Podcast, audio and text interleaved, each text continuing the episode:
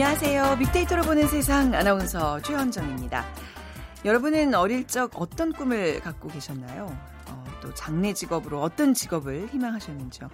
학창 시절 장래 희망을 종이에 쓰면서 고민했던 기억 모두 있을 텐데 이게 시대별로 어, 장래 희망도 변화를 거쳐 오네요. 1945년 광복 직후 미군정 시절에는요. 미군 부대 타이피스트가 최고 인기를 누렸고요. 어, 1960년대에는 우리나라에서 처음으로 국제선이 취향했죠. 스튜어디스가 새롭게 주목받았습니다. 당시 1등 신랑감은 은행원이었고요. 삶의 여유가 생긴 1980년대 들어서는 연예인이나 운동선수의 이목이 집중됐고요. 반면에 버스 안내원, 전당포는 자취를 감추게 됐습니다. 그 주산학원도 뭐 이 시기에는 보습학원으로 간판을 바꾸기도 합니다.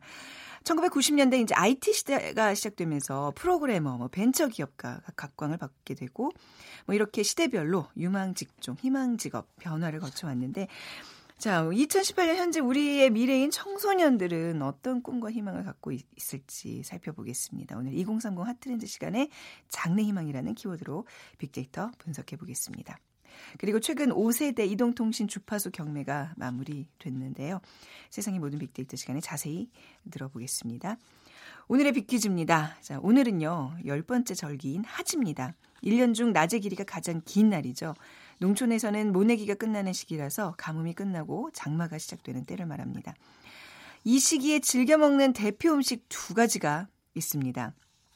옥수수와 이것인데 어, 이것은 비가 내린 후에 수확하면 썩을 가능성이 크기 때문에 장마가 오기 전인 하지 무렵에 수확을 합니다. 그래서 하지 이것이라고 부르기도 하는데요. 삶아서 이렇게 소금 뿌려 먹기도 하고 볶아서 먹기도 하는 이것.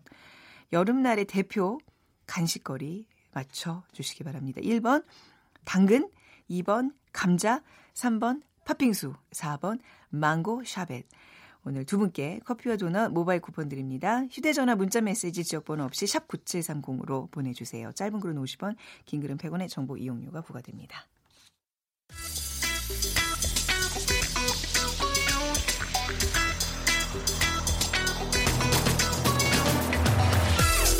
오늘 여러분이 궁금한 모든 이슈를 알아보는 세상의 모든 빅데이터. 연세대 박희준 교수가 분석해드립니다. 연세대학교 산업공학과 박희준 교수 나오셨습니다. 안녕하세요. 네, 안녕하십니까.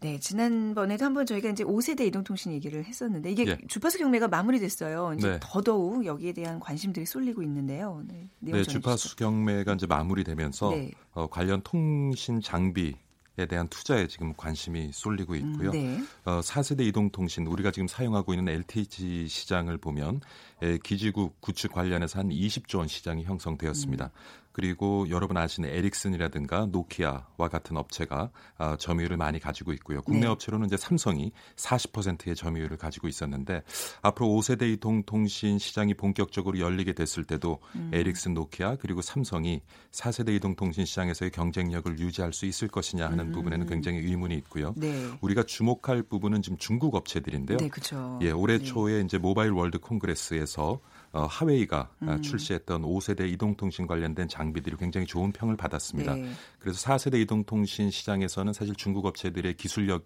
이 많이 수준에 미치지 못하면서 주목을 받지 못했는데 네. 지금은 사실 기술적으로 봐도 굉장히 우위에 있고요. 네. 그리고 특히 이제 그 가격에서 30%에서 40%까지 기존 네. 통신 장비 업체보다 저렴하기 때문에 아.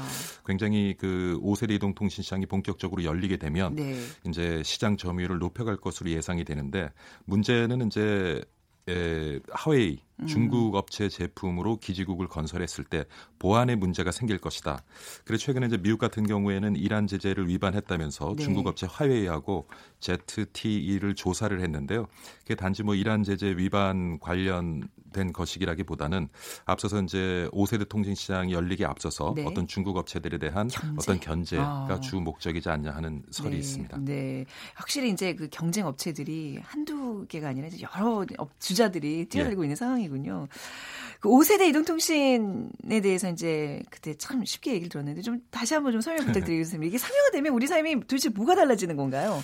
그런데 제가 이제 지난 세 달간 네. 그 5세대 이동 통신 그다음에 5G를 가지고 어, 소셜 데이터를 분석을 해 보니까 예. 언급 횟수가 이렇게 많지는 않았어요. 그래서 아직, 까지도 우리 그 시장에서는 에, 사용자들은 네. 5세대 이동통신에 대한 어떤 개념을 이해하기도 쉽지 않고 그리고 5세대 이동통신에 대한 관심이 아직은 음. 높지 않다고 보여지는데요. 네. 하지만은 뭐 감성적 분석을 해보면 41%가 긍정적이고 11%가 부정적입니다. 그래서 네. 그렇게 관심은 많지 않지만 네. 대체적으로 어, 긍정적인 음. 견해를 가지고 있고요. 네.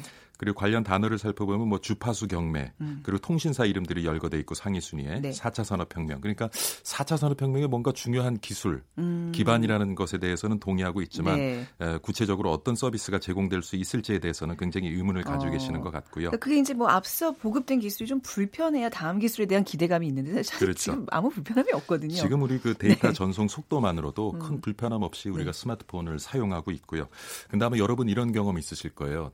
운전 중에 내비게이션 사용하시면서 네. 꼭 그 교차로라든가 예. 어떤 고속도로에서 이렇게 나가는 네. 출구에서 중요한 시점에서 중요한 시점에서 통신 지연이 일어나면서 딱 정말 너무 답답하죠. 예. 여태까지 예. 잘 찾아왔는데 막판에 빠져나가는 있고 모르면 그게 뭐어떻 법칙인지 꼭 그런 꼭 상황이 그래요. 일어나는데 맞습니다. 네. 5세대 이동 통신이라고 하면 일단 쉽게는 음. 지금 우리가 사용하고 있는 데이터 전송 속도보다 한 20배 정도 빠른 네. 전송 속도를 경험하고 있는데 내비게이션 안 끊겨요? 예, 아마 안 끊길 겁니다. 네. 그거를 이제 어.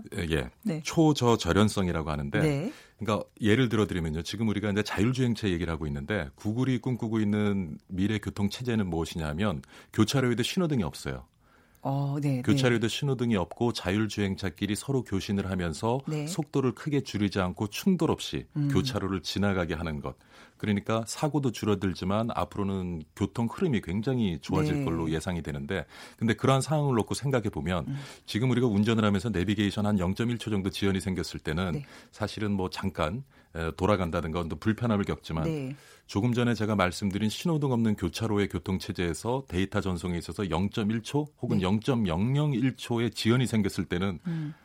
아마 우리가 상상하기 힘든 심각한 어떤 네네네. 피해가 네, 네. 발생을 할 것이고요. 그렇죠, 네. 그래서 우리가 지금 얘기하고 있는 뭐 자율주행차라든가 4차 산업혁명 관련된 많은 서비스들이 음. 실제로 이렇게 말로만 얘기되는 것이 아니라 상용화가 되려면 네. 5세대 이동통신 어떤 그 기반이 네. 기본이 되어야 된다는 아, 것이고요. 네. 그리고 아까 20배 빠르다고 그랬는데 기술적으로는 어떠냐 하면 그러니까 4세대 이동통신은 앞선 1, 2, 3세대 이동통신과는 달리 이게 고속도로라고 생각하시면 돼요. 네네. 근데 5세대 이동통신과 큰 차이가 뭐냐면 4세대 이동통신은 상행선, 하행선이 정해져 있어요. 네. 여러분 생각해 보시면 고속도로를 탈 때 지금 나는 밀리는데 건너편을 바라보면 전혀 밀리지 않는 경우가 생기면 좀 속이 답답하죠.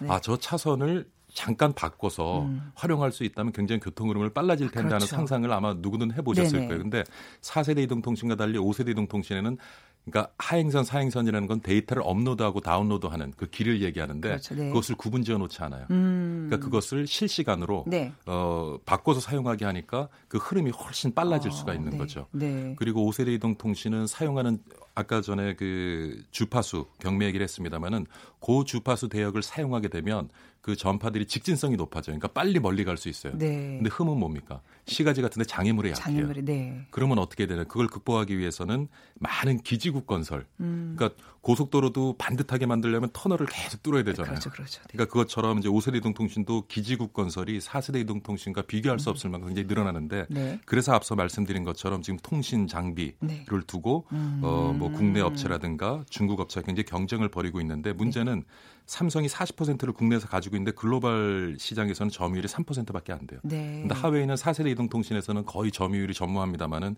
지금 5세대 이동통신 관련해서는 이제 한 30%까지 차이가 많이 나네요. 예, 그래서 어. 앞으로 중국 업체 국내 어. 어떤 이동통신 시장에 그런 공습이 네. 만만치 않을 것 같습니다. 그렇군요. 지금 이제 5세대 이동통신 우리 박기준 교수님의 그 고속도로 이론을 통해서 이제 확실한 이해, 복습을 통해서 되셨으리라 믿는데 자 그렇다면 이제 우리 5세대 5G 서비스가 예. 가능한 스마트폰은 언제 이 구입을 할 수 있는 거예요? 뭐좀 네. 전에 제가 자율주행차 말씀을 드렸지만 네. 그것도 조금 시간이 걸릴 문제고요. 네. 우리가 피부로 느낄 수 있는 어떤 5세대 이동통신 관련된 서비스는 결국은 5세대 이동통신 관련된 서비스를 구현해낼 수 있는 스마트폰을 우리 손에 쥐어졌을 그렇죠. 때 네. 이제 실감을 우리가 하게 되죠. 실감을 하게 되겠죠. 네. 지금 우리가 동영상 서비스를 굉장히 많이 활용하고 있는데 이것도 이제 가상 기술 어, 이 더해지면서 음. 더 생생하고 현장감 있는 어떤 동영상을 접할 수가 있을 것이고요. 네. 내년 상반기에 5세대 이동통신 인프라가 구축이 돼서 이제 상용화가 되면은 관련된 스마트폰 결국에는 이제 내년 하반기나 음. 후내년 상반기에 요때 아마 또 국내 이동통신 시장의 어떤 큰 하나의 변곡점을 네. 만들어내게 될 텐데 그래서 우리가 지금 얘기하고 있는 많은 그런 서비스들을 스마트폰을 통해서 우리가 직접 이제 체험을 해보기 위해서는 앞으로 뭐 한 1년에서 1년 반 정도는 네. 더 기다려야 가능할 것 같습니다. 네. 그 기다림의 기간들이 점점 짧아지고 있는 것 같아요. 그죠? 예. 예. 뭐 4G 나온 지 얼마 되지도 않았는데 벌써 5G 얘기를 하고 있습니다. 근데 뭐 많은 그 기대감을 지금 갖게 되는데 교수님 설명을 들으면서 이게 5G의 어떤 그 상용화의 그늘도 있, 있을 것 같아요. 아마 요즘 그 스마트폰 사용하시면서 아, 이전보다는 조금 더 이게 데이터 전송이 지연된다 하는 것을 느끼시는 아, 분도 없지 않아 있으시리라는 생각이 되는데 예민하지 않아서 잘 모르는데 아, 좀 예, 그런 면이 예, 예. 있나요? 예. 왜냐하면 그렇죠? 이제 5세대 이동통신 관련된 투자가 이루어져야 되기 때문에 네. 근데 4세대 이동통신과 5세대 이동통신은 아까 제가 고속도로 비유를 해서 말씀드렸습니다만 완전히 다른 모습의 다른 형태의 기반입니다. 그렇기 아, 때문에 네. 새로운 투자가 이루어져야 되고요. 그래서 저는 조금 좀 우려스러운 부분이 5세대 이동통신 관련해서 많은 투자를 하다 보면 기존의 어떤 4세대 이동통신 관련된 서비스 품질이 음. 일정 기간 동안 좀 하락할 수도 있지 아. 않을까 하는 우려도 되고요. 네. 물론 이 통사들이 예. 잘 하겠지만은 또 하나는 우리가 기억해 보면 3세대 이동통신에서 4세대 이동통신을 넘어오면서 같이 사용을 했죠. 네. 그러면서 4세대 이동통신 서비스를 프리미엄 서비스로 소개하고 음. 그것을 빌미로 해서 약간 통신 통신비가 올랐죠. 올랐어요. 네, 네, 그래서 네. 제가 조금 우려스러운 것은 아. 어, 5세대 이동 통신 관련된 서비스를 시작하면서 네. 또 우리 가게가 부담해야 될 통신비가 일정 부분 또 상승하지 않을까 음, 하는 통신, 우려도 해봅니다. 통신비 상승이 불가피한 거죠. 이게 뭐 많은 뭐 기지국도 세워야 되고 많은 또 기반을 예. 마련하기 위해서는 그죠. 이게 또, 또 소비자들이 다 부담해야 되는 그 구조로 가야 되나요? 그렇죠. 네. 음, 그 5G 상용화 얘기를 이제 뭐 그늘과 뭐 이런 얘기를 해봤지만 어떤 부분이 가장 기대가 되세요, 교수님 개인적으로? 네, 좀 분석을 해보시면. 음, 1km 반경 안에 100만 개의 사물이 서로 네. 인간의 개임 없이 연결돼서 서로 교신을 하면서 음. 인간이 원하는 무엇인가를 만들어낼 수 있는 환경. 네. 이렇게도 설명이 가능한데 어. 그렇다 보면은 그러니까 솔직히 말씀드리면 네. 조금 일 좀 덜 하고 싶어요. 5G야 부탁해. 네. 네. 우리가 조금 이게 굳은 일들은 네. 조금 덜 하면서 지금 우리가 만들어내는 소득은 유지하고 네. 좀더 많은 여가 생활을 즐겼으면 하는 것이 사실은 제 개인적인 음. 바람이고요. 네. 일전에도 한번 소개해드린 적이 있는데 미국에서 통계가 만들어지고 100년 동안에 에, 통계를 살펴보면 뭐 우리가 이동통신 뭐 많은 부분에 이제 자동화가 이루어졌습니다마는 근로자의 여가 시간이 늘어난 해는 한 해도 없었습니다. 네. 늘 노동 시간이 늘어갔거든요. 그렇네요. 네. 그래서 이번에는 조금 이렇게 틀이 음, 바뀌어서 네. 사물 간의 어떤 소통이 이루어지면서 인간의 개입이 좀 최소화되고 네. 그래서 물론 이제 일자리 문제라는 또 다른 우리가 음. 고민거리가 있습니다만은 사실은 또 다른 많은 일자리를 만들어내고 우리가 음. 지금까지 음. 일하는 것보다 좀 덜 하면서 네. 좀더 즐기면서 지금보다 좀 잘 사는 세상을 네네. 한번 좀 꿈꿔봅니다. 하면서 또 많은 사람들이 일자리를 빼앗지 않는 또 그런 예. 또 전제도 있어야 될 테고. 그렇죠. 네. 자, 아무튼 뭐 5G의 그 뭐 경매가 이제 주파수 경매가 마무리됐고 앞으로 또 많은 또 변화가 오겠죠. 예. 그 얘기 좀 나눠봤습니다. 연세대 산업공학과 박희준 교수였습니다. 감사합니다. 네, 감사합니다.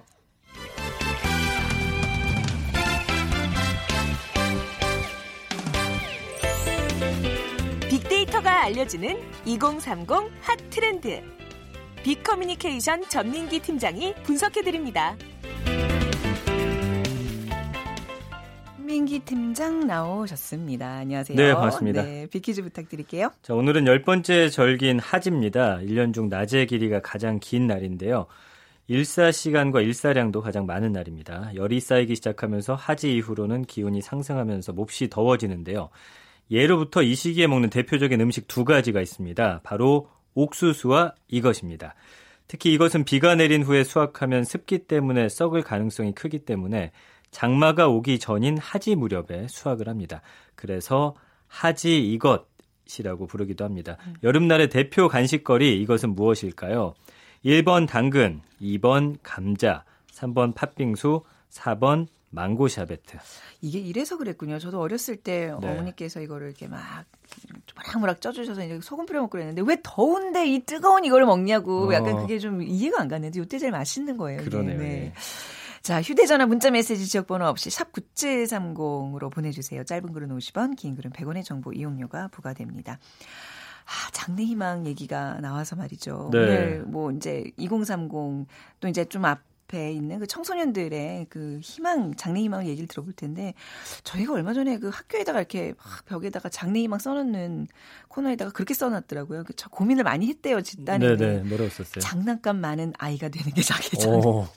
아니, 너무, 너무 부끄럽긴 해서 근데 모두가 직장, 직업을 얘기하잖아요. 예, 예. 그런 면에서는 좀 특이하다고 볼 수 있는데. 어, 그거 굉장히 바람직한 일입니다. 아까 그 항상 예. 좋게 해석해 주셔서 감사했는데 저 나름 좀 개인적으로 이것 때문에 좀 윤속상해가지고. 근데 오늘 내용 들어보시면. 장난감 많은 아이가 무슨 장래 희망입니까? 그거 네. 진짜 좋은 꿈이에요. 아, 그래요? 예, 한번 좀 예. 들어볼까요? 네네. 요즘엔 어떤 대답들을 하나요? 그러니까 청소년이 가장 근무하고 싶은 직장을 조사를 해봤더니 네. 25%가 국가기관, 공무원 되고 싶다라는 거고요. 네. 또 공기업이 18.2%, 대기업이 16.1% 순이었습니다. 그러니까 2년 전 조사하고 비교해서 대기업의 경우 뭐 3.9% 포인트 낮아졌지만 국가기관과 공기업은 또 올라갔고요. 여기에 뭐 외국계 기업이라든지 중소기업 해외 취업 음. 이런 게 계속 늘어나고 있다.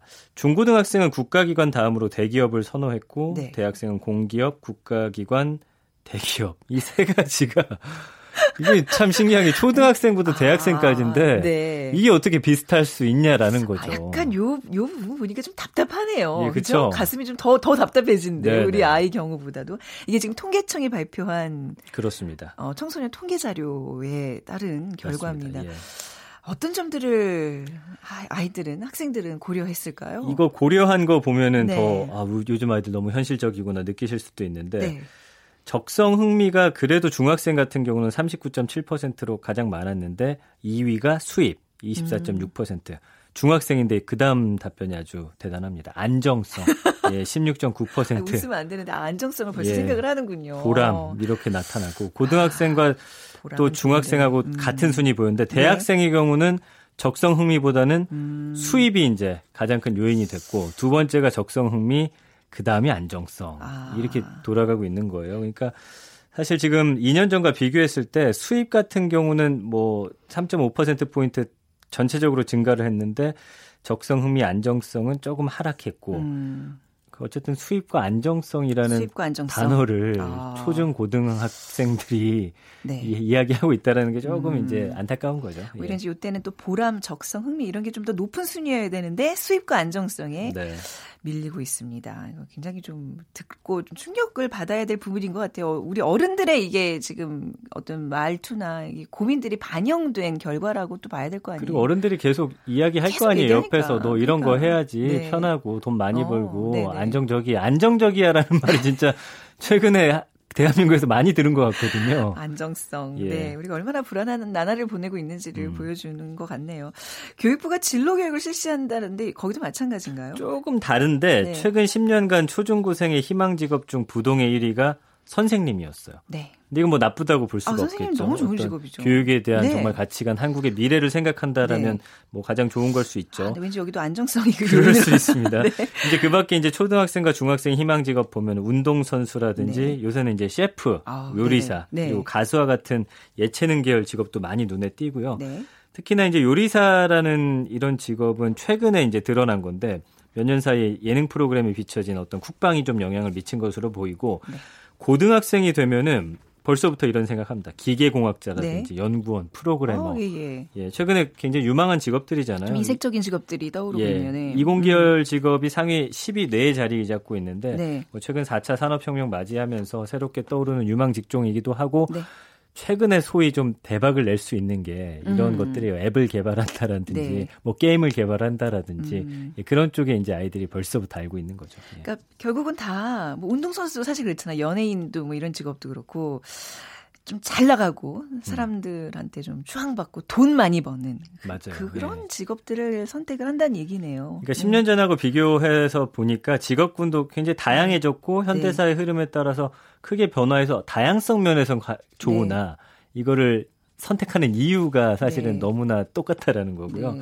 대부분이 이제 안정적이고 고소득의 직업이었고 얼마 전에 이제 종편에서 이 희망 그러니까 장래 희망에 대해서 물어봤던 게 굉장히 네. 지금 SNS에서 화제가 되고 있는데 네. 어, 이 청소년들의 장래 희망 중에 건물주라는 단어가 떡하니 들어 있었던 거예요. 제, 제 장래 희망인데. 그렇죠. 야, 그래서 아이들의 네. 꿈이 정말 다양해지곤 있지만 네. 이 이면을 들여다봤을 때 너무나 현실적으로 변화하고 있다라는 음. 게 어, 오늘의 포인트입니다. 조물주 위에 요즘은 건물주라 그러는데 그런 또 세태를 많이 반영하네요. 네. 건물주. 아, 참 씁쓸해집니다. 그러니까 사실 이상적인 어떤 장래 희망에 대한 답은 명사형의 직업이 아닌 동사형의 어떤 그 꿈이 되어야 되는데 너 뭐 하고 싶니 했을 때 요즘은 다들 의사요, 변호사요, 뭐 아까 뭡니까 뭐 셰프요. 저는 뭐 인류의 평화를 위해서 애쓰고 싶습니다. 뭐 이런 이런 네. 대답이 좀 나올 수 있게 이 사회가 좀 만들어 가야 되는데 이게 쉬운 게 아닌가 봐요. 그렇죠. 네. 이게 현장에 있는 분들은 이런 걸더 음. 많이 느끼시더라고요. 네. 그래서 얼마 전에 한 중학교 교사님이 인터뷰를 했었는데 네. 장래 희망을 묻는 질문에 많은 아이들이 돈 많이 버는 안정적인 음. 직업이라는 똑같이 나오는 거예요. 네. 답변을 했는데 꿈을 물었는데 음. 단순히 직업으로 이제 네. 답이 돌아온다라는 거죠. 그래서 아이들의 어떤 좀 꿈을 꾸고 패기 넘치는 그런 대답들이 음. 갈수록 더 사라진다라는 거고요. 네. 요즘에 워낙 현실적으로 뭐 먹고 살기 힘든 세상이다 이러다 음. 보니까 우리 아이들의 어떤 가치관이나 생각마저도 좀 틀 안에 가두고 있는 게 아닌가 음. 생각이 드네요. 그 본인의 우리 전민기 팀장이 어렸을 때는 어떤 꿈을 얘기하셨어요? 좀 다른 게 네. 그때도 솔직히 말씀드리면 저희 때 대통령, 과학자, 의사, 뭐 외교관 뭐 그런 거잖아요. 외교관이 꿈이었어요. 예, 근데 네. 그때는 왜 되고 싶냐고 했을 네네. 때 네. 의사라고 하면 아픈 사람 치료해주고. 싶다라든지 네. 뭐 외교관 하면은 네. 우리나라를 해외에 어, 네, 널리 네, 알리고 싶다라는 맞죠, 이유가, 이유가, 있었는데, 있었는데 어. 이제는 그 이유를 안정적이고 돈을 많이 벌기 음. 때문에가 대체해 버렸다라는 건 조금 문제인 거예요. 네. 저희 때도 그렇게 뭐 굉장히 예를 들면은 너무나 통통 튀는 아이디어라든지 네. 뭐 이렇게 어, 창의력 있는 그런 대답이 나오진 않았어요. 네. 그때도 저희 부모님들이 네. 너 커서 뭐되라 뭐되라 이런 어. 것들이 있었기 때문에. 그쵸. 근데 이 이유를 되는 데 있어서는 확실히 많이 바뀌었다라는 게좀 네. 우리는 개인으로서의 한 사람을 봐주는 게 아니로 집단 자체 안에서 음. 또 어떤 역할을 좀 기대해서 그런 것도 있지 않나 싶어요. 그러니까 지금 뭐 저도 뭐 이상적인 얘기는 하지만 정작 우리 아이에게 아, 어떤 희망이 있었으면 좋겠다라고 이제 생각을 하면 야, 뭐 선생님이 얼마나 좋은데 방학도 있고 안정적이고 뭐 음. 연금도 있고 뭐 이런 얘기를 맞아요. 하게 되잖아요, 솔직히. 네네네. 네, 네. 부모님들의 어떤 그런 어, 철학, 어떤 미래에 대한 어떤 그런 의식 이런 게 좀 많이 작용을 하는 거예요. 그런 게 좀 이런 답을 하는 아이들의 배경에 있겠죠. 그럼요. 네. 부모들이 이제 알게 모르게 이제 내뱉는 말들에 음. 많이 영향을 받을 텐데 네. 너는 정말 큰 꿈을 꿔 이런 말보다는 아, 그러니까 어, 너 좀 안정적이고 네. 좀돈 어, 잘 벌어서 편안하게 살았으면 좋겠어라는 네. 말들 많이 하시는 그쵸. 거고 또 사실은 우리 아이들이 굉장히 재능과 능력이 다른데 음. 이걸 우리 교육이 담아내지 못하고 교육의 문제 예, 획일화되게 음. 만드는 것도 없지 않아 있고요. 네. 어, 그리고 주변에서 보고 듣고 배우고 느끼는 것들이 이렇게 한정적이다라는 맞습니다. 게 가장 큰 이유일 것 맞아요. 같고. 네. 아까 말씀드린 대로 하나의 집단으로서의 개인을 좀 강요하는 음. 우리 사회 전반의 분위기도 있고. 예를 들면 그런 거예요. 아까 말씀해 주신 대로 뭐, 어, 나는 뭐 예를 들어서 장난감이 너무 많은 그런 사람 되고 싶어요 하면 네. 야, 정신 차려 이놈아 어, 이러면서 완전히 예. 그 예. 바로 찔렀죠. 그돈다 엄마가 되는 돈 아니야? 근데 초등학생 때는 그런 네. 허무 맹랑한 이야기를 하는 게 맞아요, 사실은. 아, 네, 상상력도 좋은 거고 네. 그게 뭐 고등학교 대학생이 돼서 근데 요즘엔 또 세상이 바뀌어서 음. 장난감을 많이 갖고 있는 그런 어른이 네. 돈을 많이 벌기도 합니다. 어. 그렇기 때문에 피겨 같은 거 네, 조금은 네, 좀뭐 우리가 아이를 된다고. 바라보고 네. 이게 길을 터주는 데 있어서 아, 너무나 이렇게 좁게 만들어주지 않았으면 예. 하는 바람이 있는 거죠. 저도 장난감 많은 뭐 하면서 이제 또 뒤돌아서서 그래 일본 같은 경우 보니까 피겨 같은 거 잘 모아두면 그게 나중에 돈이 되더라. 그러니까 꼭, 꼭 어떻게든 돈이랑 아, 연관해줘야 돼. 예. 아 이게 학 학교에서 아이들이 뭐 가정에서의 어떤 부모님 영향도 있겠지만 학교 교육 문제를 또 지적하는 분들도 있어요. 왜냐하면 아이들 이야기 들어보면은 이 합격률 높은 자소서에 본인을 끼워 맞춰서 살고 아, 있다라는 이야기를 하더라고요. 네. 그래서 뭐가 내 진짜 모습인지 헷갈린다. 음. 그러니까 한 학생의 장래 희망이 예를 들어서 방송국 PD라고 하면은 네. 이 수시 학생부 종합 전형을 위한 자기소개서에는 과학자라고 본인이 적었대요. 그래서 네. 뭐 인디 영화를 두 편씩 꼬박꼬박 볼 만큼 인디 영화 매니아인데 자기소개서에는 발명품 만들기라고 하고 음. 또 이것과 관련된 것들 뭐 동아리를 한다든지 아니면 어디 가서 뭐를 발명품을 만들어서 출품해서 여기서 상을 받았다든지 네. 이런 것들로 채우는 거예요. 음. 벌써 스펙 같은 걸로. 네. 그래서 이런 걸 왜 선택했냐 했더니 선생님께서 이렇게 해야 자소서에서 높은 점수를 받을 수 있고 아. 네가 원하는 학교에 갈 수 있어라고 네. 지도를 해준다라는 거죠. 다 그렇지는 않겠지만 네네. 그래서 수시 경쟁률이 60대 1이 넘을 만큼 지금 치열하기 때문에 네. 일단은 합격하기 좋은 자소서를 쓰는 게 전략적으로 나랑 맞다. 어. 이게 중고등학생이 생각할 그런 만한 답변은 아니거든요. 그리고 이게 자기 소개서가 아니잖아요. 이 정도 그럼요. 되면 거의 예. 뭐 소설급의 예, 글짓기인데. 그래서 이제 수시 전형 음. 확대에 따라서 도입된 이 자기 소개서가 네. 학생들 의 일상을 좀 통제하고 바꿔놓는 아. 주객 전대 현상도 바라, 벌어지고 있는 거고. 네. 그다음에 이런 수시 모집이 너무 치열해지다 보니까 미리 가고 싶은 대학과 전공을 정해 놓잖아요. 네. 그럼 거기에 맞는 교내외 음. 활동을 해야 되고 네. 또 뭔가 그런 자소서를 만들어야 음. 되고 그러니까 목표를 정해 놓고 거기에 맞게 가지를 치다 보니까 네. 내 꿈을 통해서 가지를 펼쳐 나가는 게 아니고 음. 목표에 따라서 가지를 오히려 좁혀 막 좁게 세세하게 네. 만들어가는 이런 부작용이 좀 있습니다. SNS상에서 장래 희망 어떤 것들이 많이 언급돼요? 지난 1년간 32만 건 언급됐는데 네. 뭐 연관어 1위가 키가 나왔는데 이거는 꿈과 어떤 좀 키가 컸으면 좋겠다라는 네. 건지 모르겠지만 네. 그다음이 꿈이고 네. 그래도 꿈이 나왔다는 게좀 뭐, 저는 희망적이었어요. 13위가 건물주가 또 나와요. 건물주 또 한번 예. 웃음을 주는 그다음에 화가라든지 일러스트레이터, 음. 뭐 네. 취미 선생님, 대통령 과학자, 게임, 우주비행사 학자, 노벨상 그래도 조금 오. 제가 희망적으로 본 거는 네. SNS 안에서는 조금 더 다양했고 음. 좀더 자신들의 이야기를 솔직하게 털어놨다라는 거고요. 네. 긍부정 비율도 뭐 84대 10 정도 나오는데 뭐 희망이라든 최 좋아하다 네. 가장 좋아하는 것이 나의 장래 희망이 됐으면 좋겠다라는 음. 바람들은 여기서 읽을 수가 있기 때문에 네.